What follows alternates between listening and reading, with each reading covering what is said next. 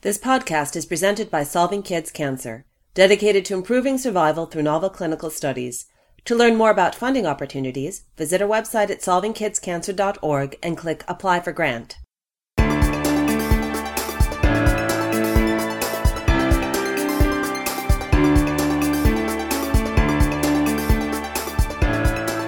This week in Pediatric Oncology, the podcast about new advances for childhood cancer.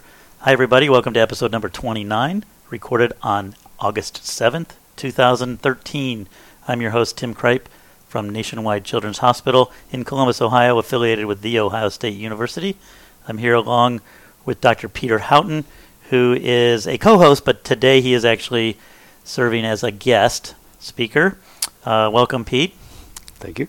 And I'm also here online on Skype with Lionel Chow from Cincinnati Children's Hospital. Lionel, thanks for being here.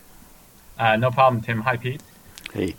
So, um, we are discussing a paper that Dr. Houghton recently published that is really a, an amazing paper, I think, and uh, thought worthy of uh, focusing our whole episode on this. Just a few mechanics about the paper. It's uh, published in the Proceedings of the National Academy of Science. For those of you who are listening who aren't familiar with PNAS, it's a relatively prestigious journal in the scientific literature. Uh, it was just published in July 16th of 2013. I counted five figures, six supplemental figures, and for those of you who like Western blots, there are 26 panels of sets of Western blots. So each each panel has a minimum of probably eight or ten lanes in itself. So there's tons and tons of data in here so I wanted to discuss this paper because it's really uh, chock full of information. And hey, well, Robin and, and Robin Dennis has joined us as well. Thanks for being here, Robin. Thank you.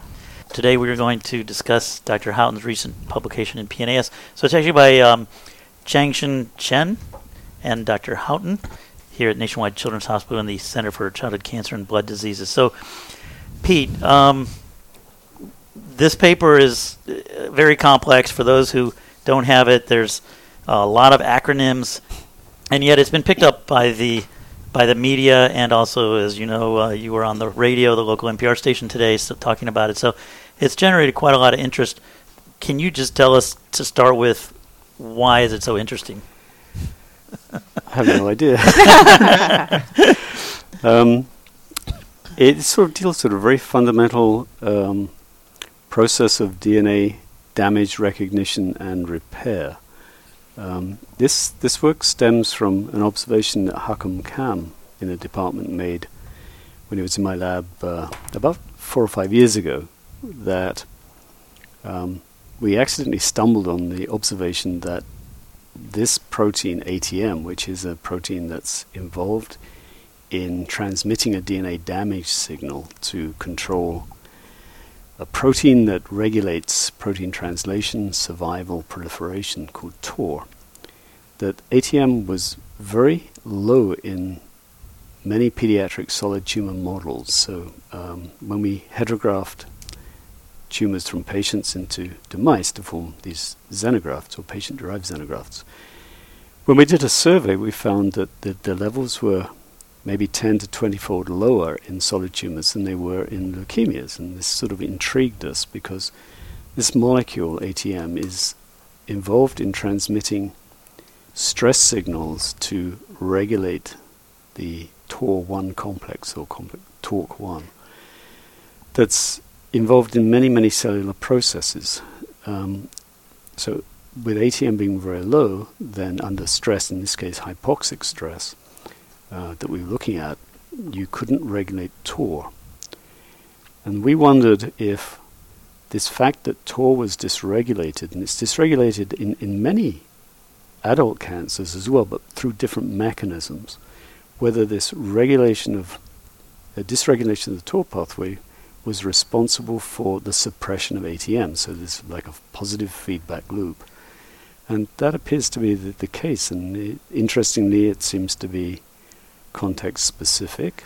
TOR regulates the levels of an oncogene called MYC-N, and MYC-N regulates two microRNAs, microRNA 18A and 421, which prevent the ATM message from being tra- um, translated. So So what? So if we stop right there, uh, you summarize the whole paper, but I think we want to dissect that a little further, both for our scientific audience uh, to dig a little deeper with a technical discussion, but also for our lay audience to kind of understand it more. So you've introduced all the main terms: TOR, microRNAs, um, ATM, and MYC. W- What what prompted you in the first place to look at ATM uh, expression, this checkpoint?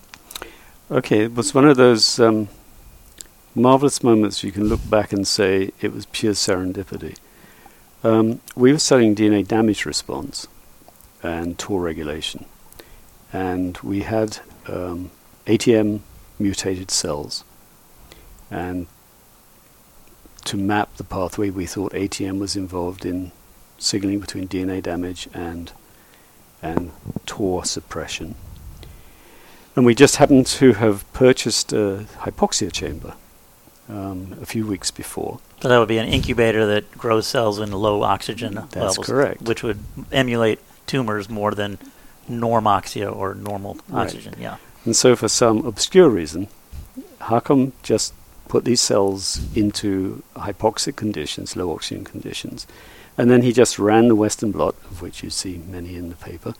Um, and lo and behold, in the ATM cells, they couldn't shut down TOR signaling. Ah, And that's there was a molecular cell paper that came out of that because ATM had not been mapped in that pathway, and that's what made us look at ATM under those conditions. Um, so it was just a, an interesting experiment. He was really just testing out the hypoxia chamber, and the, the results were not what we expected. those are the best kind, right? The Yeah. unexpected. So for the lay audience, we're really talking about you know there's complex circuitry in any cell, but certainly in tumor cells, it's the the, the electrical or, or the circuitry that controls the ability of the cell to grow and divide and do the things that cancers do well is obviously dysregulated or, or abnormal. So uh, what you're dissecting is all the, is several of the key key components. There's probably thousands of molecules involved in cellular circuitry, um, much more complex than the you know integrated circuits found in your iPhones. But uh, you know, so this is just a tiny piece of those, but it seems to be very important. Uh, Yeah, it does. Actually, I had a more general question before you go into more detailed explanation of the paper, and it's actually about ATM itself. So I saw that it stands for ataxia, telangiectasia mutated.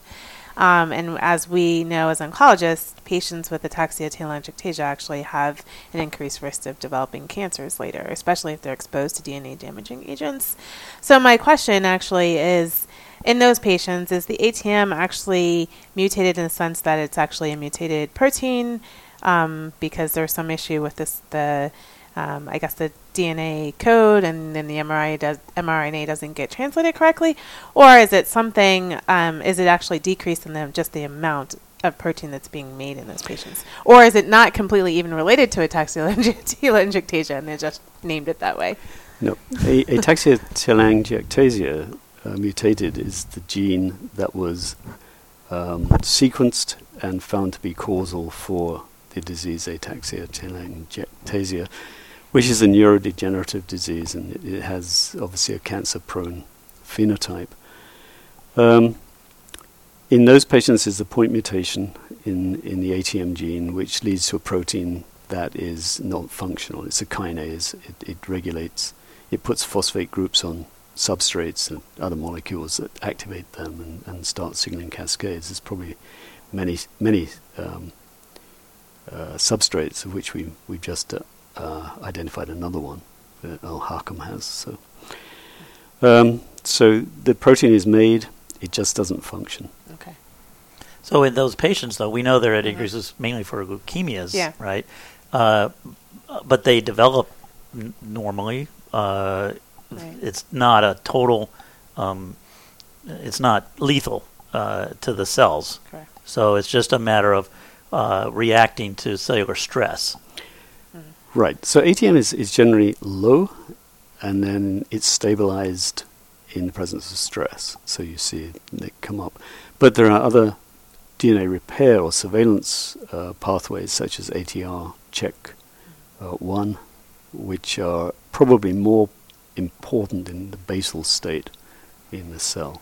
So the general idea here is cells get stressed all the time by whatever external factors we all get exposed to, but uh, and the cell has its own ways of sort of halting things or saying, "Wait, let's not you know get too excited and let's repair and let's pause to, to, until that stress is gone or let's deal with it."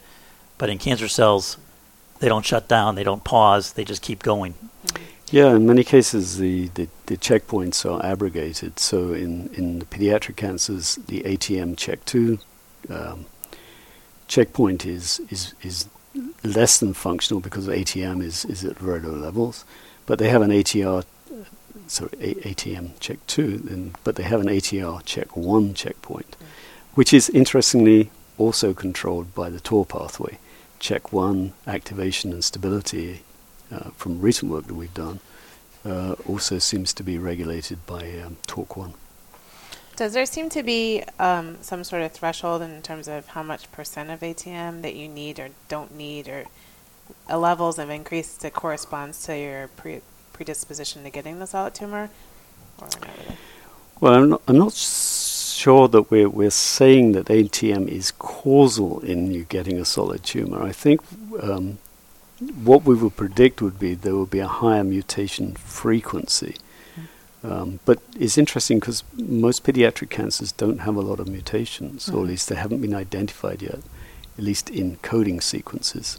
You've got to remember only 2% is the genome is coding sequences. Um, but certainly the response to stress will be attenuated. That's clear, and you know all the evidence suggests that if you keep TOR signaling on during the stress condition, that probably is going to be harmful to the cell. Lionel, feel free to jump So- in anytime. Yeah. So then, Peter, would you? Uh, uh, I mean, as we get into this paper, we'll maybe uh, talk about this a little bit more. Do you think this is um, then a mechanism, not so much as you point out, um, involved in um, increasing the number of mutations that lead to cancer, but maybe more predictive of um, uh, how responsive these tumors are going to be to the stress of chemotherapy when we try to treat these patients. Yeah, I think I think um, that's exactly right. Um, ATM cells are hypersensitive to DNA damaging agents such as ionizing radiation, uh, bifunctional alkylating agents. Um, so this may be part of the reason that, that these childhood cancers are so responsive to some of these drugs and, and ionizing radiation. But it also suggests that you would have a, a higher level of genomic plasticity that might lead to resistance um, to these agents as well. So, are actually, so what you're saying, if the mechanism is different in adult cancers, is this one of the reasons we can actually have success in treating childhood cancer? I think that's what we're trying to say. Yeah. Um, you do see suppression of ATM, but usually in very end stage advanced um, adult carcinomas. Interestingly, this hasn't really been looked at in any detail in pediatric cancers. The only, only paper that we could find that we referenced in here was about 50% of uh, pediatric solid tumors that were analyzed by immunohistochemistry to look for ATM. uh, It was undetectable. So Mhm. it, it probably does, you know, the models are one thing, but whether this is relevant to true human cancer in humans, uh, the suggestion based on, you know, one, one paper is that um, that probably is correct. Well, what struck me about uh, your paper also is, that, you know, it seemed to apply to a lot of the different models. So, you know, you have your, uh, I forget how many I counted, 53, I think, uh, lanes in, in Yeah. some of these Western plots. And, uh, you know, It includes a wide variety of tumors. Yeah, a lot of different kinds of cancers, right. Ewings. Yeah. And so this finding, it, you know, a lot of times when you submit a paper and you Mhm. test it a cell line, the reviewers say, "Well, did they show it in a second model to show that it's generalizable?" You know, and you, you showed it in fifty some models.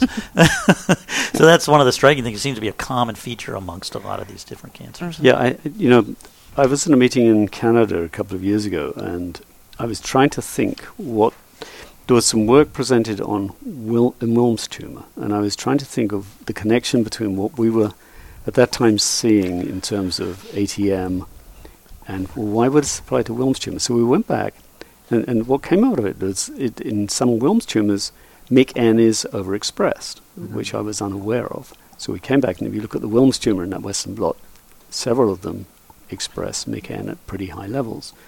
And MYC-N um, uh, activates or, it, it transcribes some of these microRNAs that are relevant to suppressing ATM. So that seemed to be the. I came away with a thought that maybe it was microRNA 421 that was involved from that meeting in uh, in in uh, Banff. Very nice place to be. Yes, it is. I actually forgot to, for the audience, read the title of your talk. Or, sorry, the title of your paper, which summarizes the finding the mTOR mm-hmm. pathway negatively controls ATM by upregulating microRNAs. And, you know, when you think of MYC-N, we think of neuroblastoma. I mean, there's mm-hmm. classic upregulated oncogene known in neuroblastoma. It's used to stratify patients for their risk. High MYC-N mm-hmm. patients have higher, you know, more problems, higher risk. Yet, almost every single model you tested of these 50 some or whatnot, uh, except the ALL, the leukemia models, almost all the solid tumors have upregulated and mix. So it seems to be a common phenomenon, not just in neuroblastoma, but Yeah, no, it's, but that's been reported in in, rab, in alveolar rhabdos before that MYC-N levels were pretty high.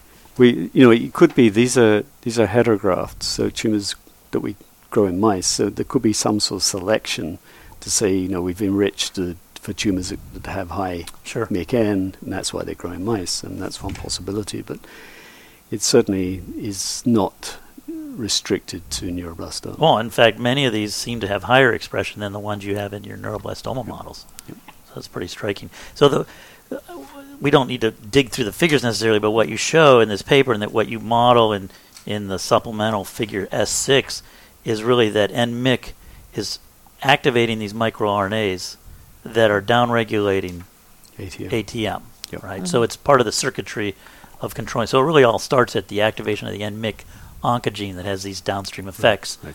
Um, Have you looked? So I guess uh, you use the xenografts and the cell lines and the mRNA. Have you seen like actual tumor regressions and stuff in in the mouse? Like models, I didn't see any pictures, and maybe they were included, and maybe I missed them. But in terms of looking at immunofluorescence of the tumor sizes of different mouse models and actually showing a percent decrease of a tumor. in terms of chemo response. Mhm. Well, um, yes, they're, they're very sensitive to ionizing radiation and cyclophosphamide being two classic DNA damaging agents. And um, cyclophosphamide obviously is an agent that's used um, commonly in sarcomas. Uh, the models are very responsive, and more recently we've been doing external beam ionizing radiation, and you get some fantastic responses. But when they grow back, you know, if you radiate daily up to sort of 30 gray and the alveolar rhabdos completely regress and then come raging back, they're very metastatic. Really? Again, consistent with additional mutations that have led to a, an increase in the malignant phenotype. And we would very much like to sequence some of these and Mhm. see see um, and, what's going and on. And have you tried? Uh, uh, sorry, Pete. Have you tried some of these uh, treatments in in concert with the mTOR inhibitor? Because your work would suggest that uh, by inhibiting mTOR, you could get a, a, a synergistic effect, right? Right. We um, have published some data with um, the with rapamycin and cyclophosphamide, and that was quite synergistic. And there's been a recent COG trial that uh, has looked at temsirolimus as a rapalog um, with vinrobin and um, cyclophosphamide, and that looks quite promising. and that's in relapsed rhabdomyosarcoma patients, right? Right. Uh, you know, the figure S1 that looks at the ATM levels in across these different models, you know, it's not absent in all of them. And in fact, some of them it's reasonably high, as high as the leukemia. So, is there any correlation between those that retain expression of ATM and either their sensitivity to chemo or what happened to the patients that these were derived from? Uh, or were these relapsed patients, or do you know, or are you able to ascertain that? Um, probably we won't be able to ascertain uh, that information. Um, and I'm not, well, I, I, I looking through this, uh, I don't think there's any strict correlation between sensitivity um, to something like cyclophosphamide. I'd have to go back and look. Hmm. And it may be that they've acquired other changes in the Yeah. circuitry at that point. I mean, almost certainly, you know, drug resistance is, is almost always multifactorial, whether it's drug uptake, whether it's drug metabolism, whether it's drug interacting with DNA and the repair processes is, is much more complex than looking at a single single parameter. But uh, the tumors that are relatively sensitive um, tend to have lower levels, I suppose. Mm-hmm. Well, and again, it's it's always so complex that there's usually not a one to one correlation. There's always exceptions to any Yeah. any rule. The the fact that this pathway is so important in just regulating genome stability. Uh, um, do, can you tie that to why these are seen in early age groups? Well, I, I, th- I think um, ATM is, is is a surveillance protein that's involved in repairing DNA damage, and you know, maybe this is part of a a, a network of, of proteins that um, are dysfunctional in in tumors, and you do see um, you know gen- genomic rearrangements and such like. Um, at an early stage. You know, the idea of this sort of sequential hits to, to give you colon cancer, which take over 20 years, um, suggests that even the gen- genome in those early stages of cancer is relatively stable. Mm-hmm. Um, you know, obviously that can't be the case in a, a three-year-old that presents with a tumor because there's either been a hit in an oncogene, and probably more than one, um, that's occurred fairly early, and you would predict that having one of the two major pathways of DNA su- damage, surveillance, and repair being abrogated would in, would increase the rate at which that would happen. So that just to reiterate that for for the audience, um, if many and maybe this is way too simplistic, but if many adult cancers take years to accumulate, you have to accumulate you know a certain number of mutations to acquire each of the functions that a cancer cell needs to have. So you need to mutate a gene that um, prevents the cell from dying. You need to mutate a gene that allows it to grow blood vessels. You need to mutate some other gene. But in this case, you're mutating a gene that that regulates the ability to acquire those other mutations Mm-hmm. so that you can those other mutations can be acquired much quicker or younger than having those separate genes mutated I over time. I think the other thing that sort of just just while we're on the subject is that many of the solid tumors are um, driven by translocations. Now, translocation by um, definition has to involve a double-strand DNA break, and ATM would be required to recognize a double-strand DNA break. So it, it could be that because this pathway is suppressed, that these translocations occur more readily. And in addition to that, a lot of the times the translocations involve transcription factors, so they're dysregulating many genes Right. as opposed to just an acquired base pair mutation in a single gene. Absolutely. So that may uh, be another reason that that that these events are seen in p- young age cancers rather than than Mhm. older age cancers. So really, you're this study is shedding light, and I think the press has sort of said, you know, it's a, a missing puzzle piece uh, found. Uh, it's shedding light on on some of the cir- circuitry that's involved in, in the cause of of pediatric cancers, and you know that's critical for us to not only to understand why it's happening, although it wouldn't necessarily help a family say, why did my child get this cancer? But um, does it shed light on how we should be treating these other than this, the age old chemotherapy, you know, radiation, and um, I guess, and, and the mTOR inhibitors, which have already been in, in trials and, and FDA approved? Does it, does it lead us to any other novel combinations or novel targets? Um, I, I think the the two papers we published this year and a third paper that's coming out, well, will be submitted very soon, would suggest that the TOR pathway or TORC1 regulates several of the DNA damage response pathways. So this one deals with ATM check 2. Um, what we've shown is that when you inhibit the TOR complex 1, um, FANCD2 is suppressed very quickly in tumors, which, and then the third paper suggests that TORC1 signaling controls a component of the ATR check 1 pathway. And there's some the positive and there are negatives. So I think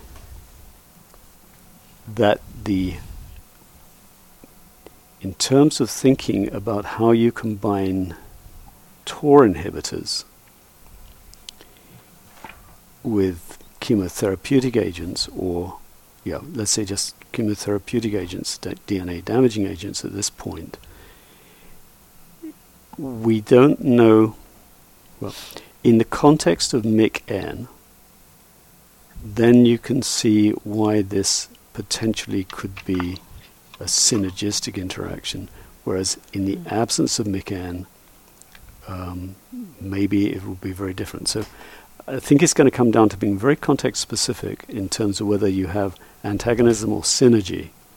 And I think we're just starting to probe those pathways and to learn the rules because I think that's going to be really critical because, you know, if you've got MYC-N and you suppress MYC-N, um, you bring up ATM, and ATM functioning could lead to antagonism to, say, something like ionizing radiation. On the other hand, you're dropping down FANCD2, which would s- potentially sensitize a cell to a bifunctional cross linking agent that binds DNA. So um, I think it's going to be very much dependent on the agent that we're using and the context of the cancer cell.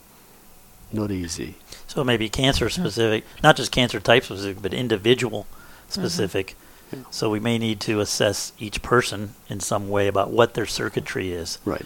And then the real question is going to be is it differ from cell to cell within that same person so that this effect mm-hmm. may not get every single cell and what are the escape mechanisms for that therapy mm-hmm. yeah i think that's nihilistic attitude sorry and, and, sorry i just wanted to clarify as well so uh, i think what i was hearing from you is that um, MYC-N uh, may become, and, and, this is something I guess you're going to be testing, may become an important biomarker for whether or not um, uh, mTOR inhibition will be uh, uh, synergistic or antagonistic to either chemotherapeutic agents uh, or to radiation therapy. Is that is that sort of a way to put it? Yeah, I think that's that that's very succinctly sort of says what I fumbled over. Yeah. Okay. I think that's and um, and do you think this is really specific to MYC-N? Uh, w- are the other forms of MYC uh, perhaps uh, able to substitute for this function, maybe through different microRNAs, or has that not been shown yet? I think uh, c-MYC uh, has been shown to regulate some of the same r- r- microRNAs. So um,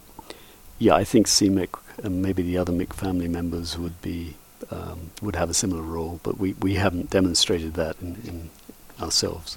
And I know so and Dr. Cryup, you do a lot of solid tumor work, and I'm sort of more of a leukemia person. So, and then I guess um, uh, Lionel, Lionel does mostly neuro-oncology. Yes. So, I, I mean, as far as I know, as again, it's mostly like you said, you know, looking at it in neuroblastoma and some other stuff. But do we even know about it in these other solid tumors? Like in terms of how do they? I mean, I, I, don't. I don't remember hearing people talk more about looking at it in Ewing's or looking at it in glioblastoma and no. I think that's understudied. And those things. Yeah. That, so it may be an area just to start out by looking at what is the you know expression of of it in these other tumors first, so to get an idea of since he's showing all of these results across the board for all these tumors. Yeah, and so these are models, but what about in real patient yeah. samples? And that may be out in the literature. I just don't know. But if a listener knows, please email us, and we'll bring it to everyone's attention in a future episode. What, Um, um, the only information I know about uh, MIC-N is that there are uh, a small number of glioblastomas that do have um, amplifications similar to the amplifications that are seen in neuroblastoma. Um, but this would be affecting, you know, in the range of uh, 5% of glioblastomas. Uh, in terms of protein expression, uh, I don't believe that has been looked at uh, rigorously across uh, large groups of tumors. So that definitely is something that needs to be looked at. Certainly with the rhabdomyosarcomas, um, one doesn't see amplification necessarily of the MIC-N locus, but you, you do see increased protein. Mm-hmm. Um, uh, the other question I had for you, Pete, is that uh, in, in your panel of tumors here, um, um, most of them, of course, are tumors of, uh, uh of childhood and of young adulthood, um, with the one exception of glioblastoma, which is, uh, and also ependymoma to a certain extent. But as you know, these two brain tumors occur um, at a fairly high rate in, well, compared to in, in kids at a fairly high rate in the adult population. Do you know if um, uh, what the ATM status is in uh, the adult patients that have, uh, or has that been looked at in adults that have glioblastoma? Is there a really different mechanism that's functioning here in the pediatric patients compared to the adults?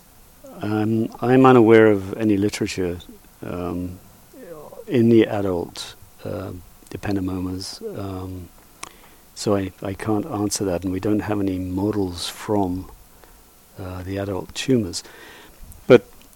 My my my feeling is that this the whole pathway, the ATM pathway, is is um, to regulate TORC one signaling. Right. I mean, when you look at the stresses, everything shuts down TORC one signaling, and in most adult cancers, that connection is missing. Hmm. So not necessarily through ATM suppression, but through activation of PI3 kinase, loss of PTEN, and such like, which will do exactly the same thing in terms of maintaining an active um, TORC1 signaling pathway. And in most cases, you've got some aberration of P53, which is required for DNA damage to signal through ATM to shut down TORC1. So in most adult cancers, my feeling is that this this uh, link between ATM and suppression of TORC1 signaling is is gone. Interesting. I think we're pushing a little past a half an hour, so I think we probably need to wrap it up. But how about uh, let us tell us about how this uh, study was funded? Where did you get the money, um, and where you, where are you going to take this work from here? Well, so this was funded through the National Ca- uh, Cancer Institute um, for an R01 or investigator-initiated grant that was in its 15th year, and the resubmission, competitive resubmission, is uh, going in very soon. Um, Good luck. And also through the pediatric uh, preclinical testing program, where we got all the, the tumor models from. So. so it's government funded. It's uh, taxpayers' money uh, at good work. Your taxpayer money at work, right? Any last questions um, from our hosts, um, co-hosts? No, I was just also wondering the second part of your question as to what was the next step moving forward. I think the next step is to try and define the pros and cons of inhibiting TORC1 signaling in the context of the drugs that we're using in the clinic. Are there some rules that we can understand that if you have, you know, if you have um, inhibition of TOR in the context of MYC-N, inhibition of TOR in the context of sort of normal level of, of MYC gene expression? Is there a difference in how that tumor cell handles that stress? I think the all the data suggests that both with FANCD2 and um, MYC-N signaling is going through the S6 kinase pathway downstream of TOR, not through the 4EBP pathway. So looking at very selective and specific inhibitors of ribosomal S6 kinase may um, allow us to start to dissect this pathway and perhaps have some very uh, specific effects uh, that we can exploit uh, in contrast to TOR or TOR kinase inhibitors that are going to inhibit both TORC1 and TORC2 signaling. So I think there's a lot of things to explore. There's a lot of things we don't understand. Um, this is just the beginning of, I think, uh, quite a large uh, set of experiments. Clearly, your R01 needs to be renewed, and we Mhm. also need more funding to come from other sources such as philanthropy and private foundations to supplement that kind of funding. So, um, thanks for being here today. Thanks for the uh, congratulations on the on the great paper. I hope to our audience, uh, for our audience, we may have helped uh, all of us comprehend it a little bit uh, more. And if you have questions or comments about it, don't hesitate to email us. Thanks, Robin, for being here. Oh, no problem. Thanks. Thanks, Lionel, for being here. Oh, it was my pleasure. Um, and also thank you to Victor Aguilar, who was our sound engineer today. Um, please send us an email at twippo at solvingkidscancer.org. Follow us on Twitter at Twippo Podcast, or sign up for automatic notification when we post new episodes by registering using the RSS feed link on the Solving Kids Cancer website. Also, thanks to the team at Solving Kids Cancer, a nonprofit charity dedicated to improving survival through creating novel treatment options for children. That team includes Donna Ludwinski, our executive producer, and Jenny Song, director of communications. And thanks to Scott Kennedy and John Lennon, the founding co-directors of Solving Kids Cancer. Remember, the more we learn, communicate, share ideas, and work together, the faster we'll reach the day when all childhood cancer is preventable or curable. As always, keep up the fight, and thanks for listening to This Week in Pediatric Oncology.